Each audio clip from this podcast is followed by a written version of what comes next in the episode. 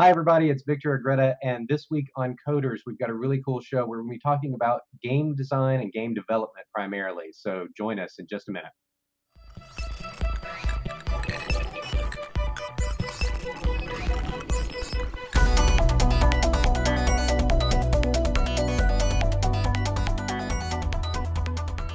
Telecom Careers, the number one global telecom and wireless job board. TelecomCareers.com. Hey, everybody, it's Victor Agreda. This, uh, this week on Coders, we're talking about game development, and I'm joined here with a local game developer, Ryan Waller. Thanks for joining us. My pleasure. Thanks for having me. And uh, so, you know, Ryan, we've talked a number of times before. First of all, just tell us uh, what's the name of your company and what games have you guys made? Sure. Uh, Forthright Entertainment, and our best known title is probably Fate Colors, which is on the Steam store. Uh, we've done a lot of mobile games. Nothing I would say is a huge success, but uh, we are making money and surviving. So, you know, that's worth something. That's good. Uh, and you guys are working on a new game, right? We are working on Thunder God Battles. Uh, we're on the final stage of development, and then pre-development on Zombie Hunters into Darkness. Wow, excellent. Okay, so uh, it's you know it's always interesting to me that where I'm based, which is Knoxville, Tennessee, we've got some game developers and whatnot. But this is one of those things where it's also a global phenomenon, and you work with a team that's spread out across the Correct. world, right? I do. Um, we have about three guys here and locally, and then we have a total of 17 total team members. Now, some of that's very minimal to like contract work, like Yeah. doing sound and audio, um, to some extensive stuff like our UI guys in Macedonia, um, and he's really good. So it's it's interesting how interconnected the community is. What do you guys use to to communicate with each other? You know, do you use uh, Slack or Skype or whatever? So, um, we we use Skype, um, Skype for Business now, I guess it's Mhm. called. Um, but yeah, we we have found it to be the most effective tool for us because in some of the countries that we work with, uh, my lead programmer is in Algeria. There's some limited access, Mhm. um, which is interesting. I wasn't quite aware of how much countries throttle certain things. So that was a about four or five years ago. It was a big awakening for me of like, oh wow, I, I live in America. I'm pretty lucky. right. Yeah. Well, and that is something definitely that our audience, I think, would understand is the fact that telecom across the the world is sort of different in different places. I mean, you've got infrastructure issues in places like Algeria. Uh, that's a completely different infrastructure scene than we've got here in America, right? Or in Europe or, or whatever. Um, so you have to, you know, you have to work around those things, right? It's interesting though. Uh, we had one of our games, which is a, a little uh, like a match game. It's, it's Thunder God matches, and one of our biggest markets was in Tanzania. And it's interesting because I did a little research, and they literally have there's tribal people that literally live in what you consider like African tribes, Mhm. no electricity, no power. Yet they have smartphones, and they send a kid in that charges that it takes like 20 phones and charges them in town and buy Yeah. and then comes back like it's insane That's pretty amazing. it, it- it's it's definitely old world and new world colliding. So in, in gaming, I think unites all of that, which is really cool. Yeah, yeah, that that's really cool, and that goes to the whole idea of like what Google and Facebook are trying to do, which is connect the world. Because what they've seen is commerce and economic development is spurred by mobile growth, right? So you extend mobile into these areas that, like you said, had no infrastructure, and then all of a sudden they're able to do things that they were never able to do before. Yeah, Nigeria is an interesting case because it's it's a very growing economy in a lot of ways, and of course it has the oil. But um, there is a game studio that made the first like African-based theme game, and the hero's African, Mhm. and that's as a game developer, as an artist, that's just really cool to see. Um, 10, 15 years ago, that would have never happened. Absolutely, yeah. that that talent wouldn't have had the opportunity. So things like Google and Facebook are doing, telecommunications in general, uniting things. It's really an interesting time. Yeah, well, and you know, you're not you're not beholden to making CDs and then distributing those. I mean, that was the big stumbling block. I- remember, and of course, Knoxville actually was the home of a company called Cyberflix back in the '90s, and they pioneered the CD-ROM game genre. Uh, I can't remember the name of their first CD-ROM game. It was a shooter. It was it was very weird. Uh, but the big one that a lot of people were. Cyber-.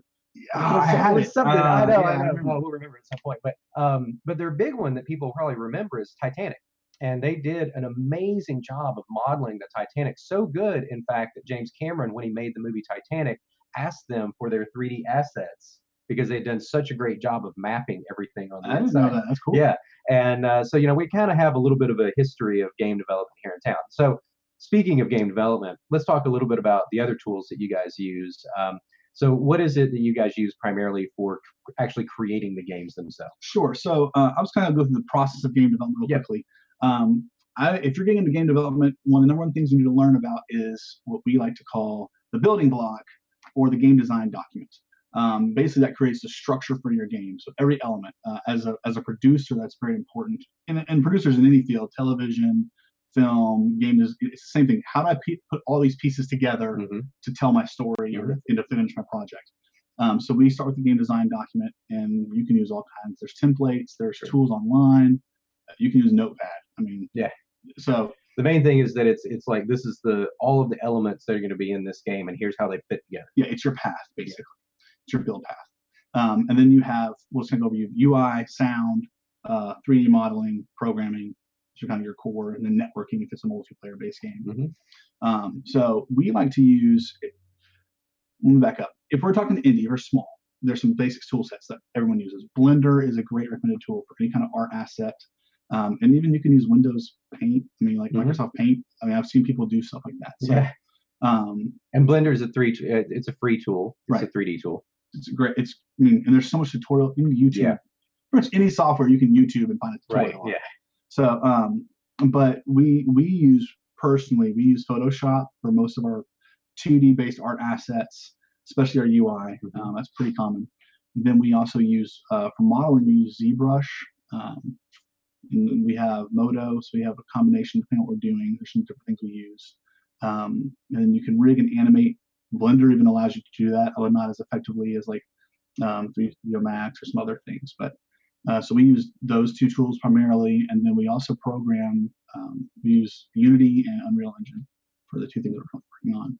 And there's a, a plethora of tools that you can be using. So, Yeah. Yeah. but that's our core stuff that we that we function. in. Okay. Well, and I, and I know we had been talking earlier about um, Unity, and you know, Unity has become such a ubiquitous tool for game developers. Uh, talk a little bit about why that is. I mean, I know that there's a pricing model Right. thing, right? Yeah. So basically, you can download it for free, and you can use it, and you can actually deploy on PC and Mac. I think, right? PC, Mac, Windows Phone, Windows Store, because there's a difference. Um, Yeah. Yeah. On Um, Windows 10, it's Yeah. a little. It's a little more fluid in Windows 10, kind of, sort of. But yeah. Um, but uh, they gave that for free. So now you do have the Unity splash screen, which is fine. Yeah. right? But you can sell your product and make. You know, they don't take any revenue or anything of that. Right. So as a anybody wants to make a game, you know, uh, there's a gentleman that I'm friends with, and I, don't know if I can freely say his name. He literally just got into this and started making games on his own. He was a 2D art guy, and he has made quite a bit of money now. Um, and he's an indie developer. He's Yeah. a one-man studio. wow. So And that's very rare, though, right? To I- have a one-man studio. well, Unity. uh, The reason I was saying that is Unity gives you the ability to have all these assets. They have a thing called the asset store, Mm, and their asset store has free things and reasonably priced, amazing assets that if, if I was to go out and develop from scratch, would cost me thousands of dollars in many cases. Right. So that's I think one of the benefits of Unity is the free deployment, the tier pricing structure. So if I want the Pro version of Unity or I want the Android version or the iOS version, I can buy those in segments, or I can even pay a monthly fee. So it's really accessible to a lot of people that's and then the asset store moves it into a whole other level. Yeah. And by contrast, uh, how is Unreal priced? So Unreal takes five percent off the top of whatever you make, um, and you also still have to get your approval. They, they're mainly for console development. That's triple. That's a AAA gaming title. They would argue you could do non AAA, and you can. They're correct. yeah, of course. But um, I would recommend Unity uh, for that. But um, and you can do AAA in Unity too. So, but Unreal definitely does that more. They have a their asset store is very limited. Mhm. Um, so at the at the current moment, that could change. It is changing. They're they're, they're getting stuff on. They're being aggressive about it. But I mean, the Unreal licensing when I first applied for licensing was, was two hundred fifty thousand dollars per seat, wow. and a seat is one light like one computer. If you Yep. guys don't know. Yeah. Um, so you look at it today, and here have it for free. Yeah. Have a tool that five years ago was two hundred fifty thousand dollars per Right. seat. Have it for free. We'll take five percent off the top. So they've really added, and they have some other stuff for hiring studios. There's some different um, pricing that's not public, but Yeah.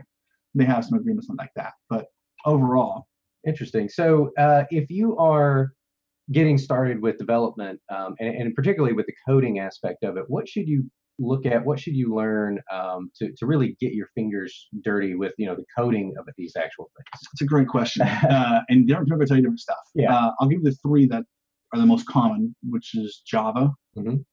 C Sharp, C plus. Uh, so C Sharp gives you more power um, that would be really where I would I would probably start in Java. It's a simpler language Mhm. if you want to learn something. Uh, Unity allows you to do JavaScript or um, C. So Okay.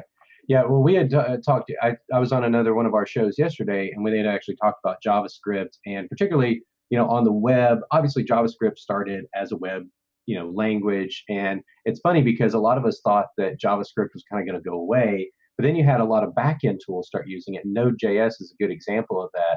So it what makes my mind kind of real is the fact that JavaScript, and I learned JavaScript from WebMonkey, if you remember that. do site, you right? remember Yeah, Monkey? yeah. So I, Is I that was- still around? Oh, it's it, they brought it back. I'm not sure if it's still I alive. thought it went away for a while. Yeah, they it went away. They brought it back. I don't think it's doing well now, but uh, but it's amazing because I mean, of course, like you said, YouTube. You can find so many tutorials uh, for JavaScript stuff. Let me make a plug. Yeah. Um, I have for my guys, uh, I bought an enterprise version for digitaltutors.com.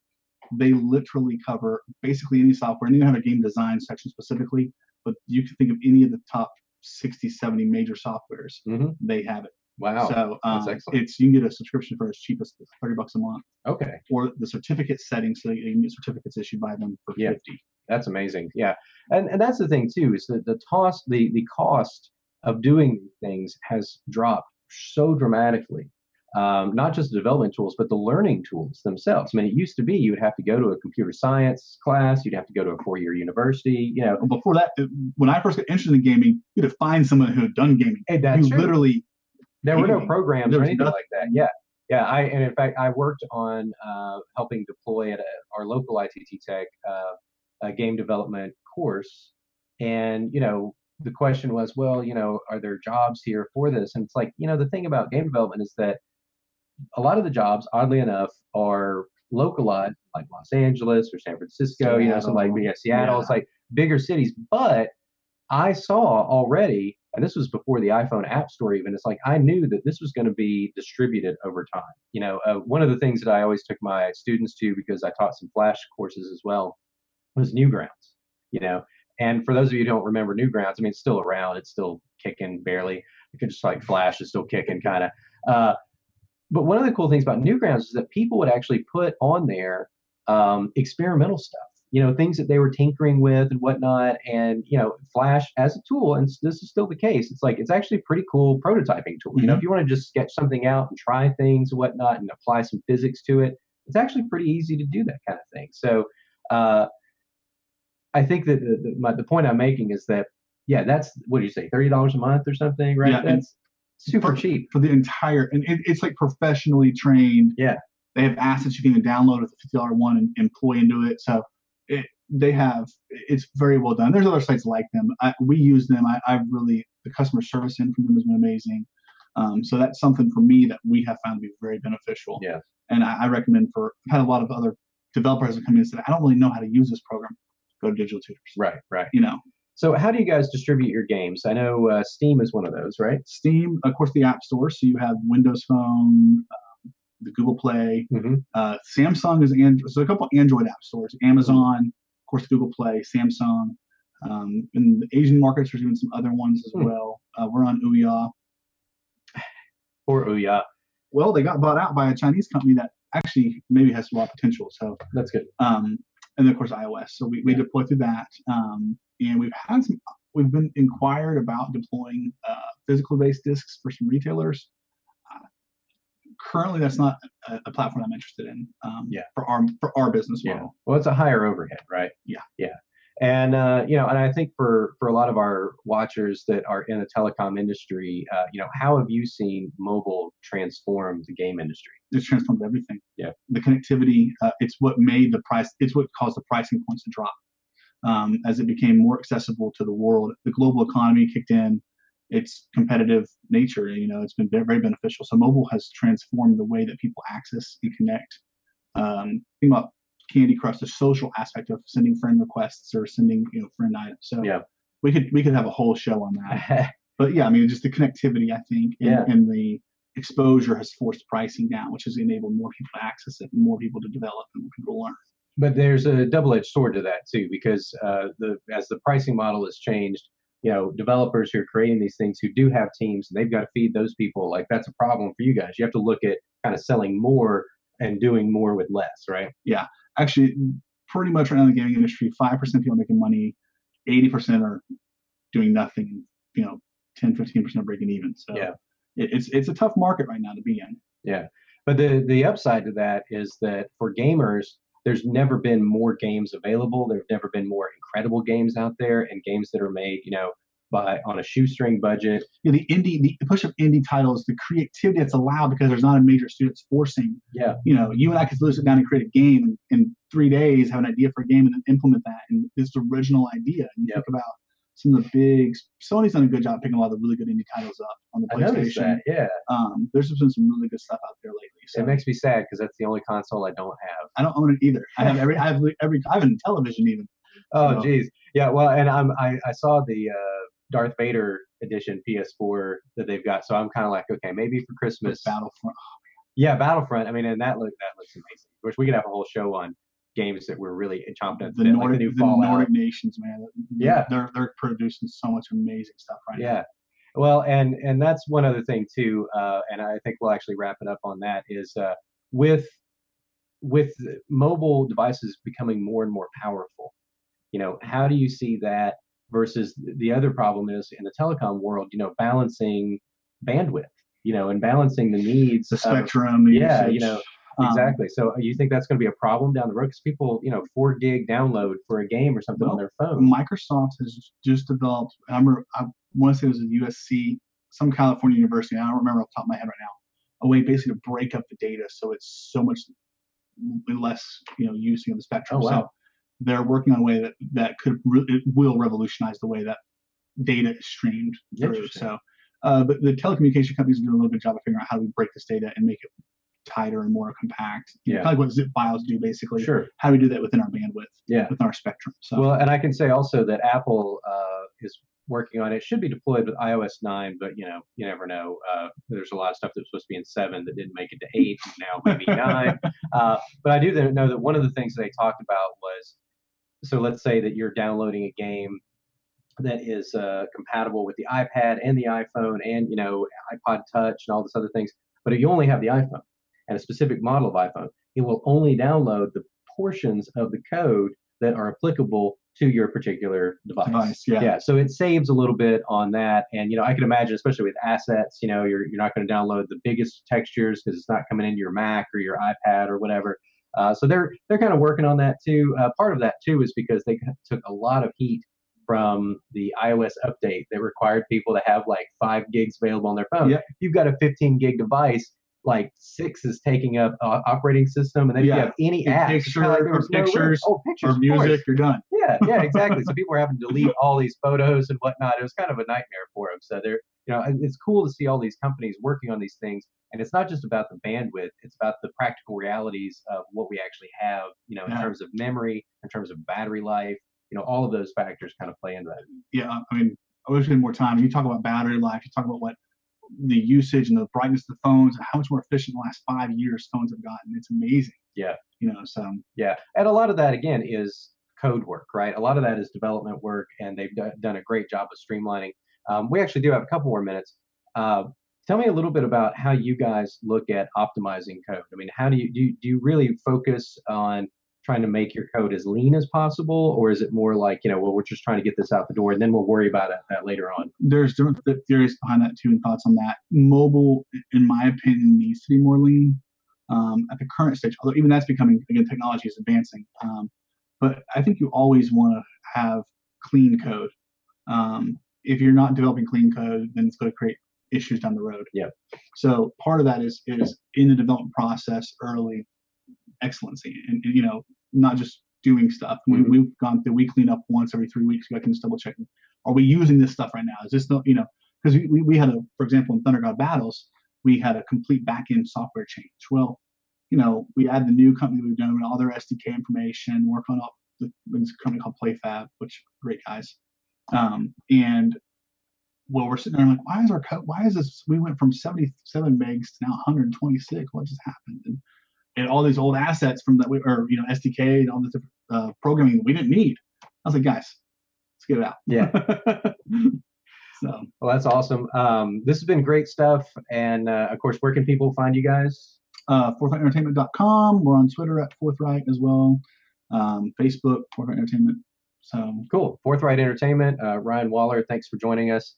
Um, and uh, next week, I do know we're going to have somebody talking about software defined networks, which should be really super fun because I think this stuff is like crazy bananas. It, to me, it sounds like Ultron. Yeah, you know? I'm a, I, I have a network guy. I'm gonna have a network guy because I'm like, yeah, I'm that intimidated. stuff. It's it's really amazing, amazing stuff. Uh, it's like Ultron takes over the world. But um, but we'll be talking about that next week. For this week, I'm Victor Agreda, and this has been Coders, and thanks for watching.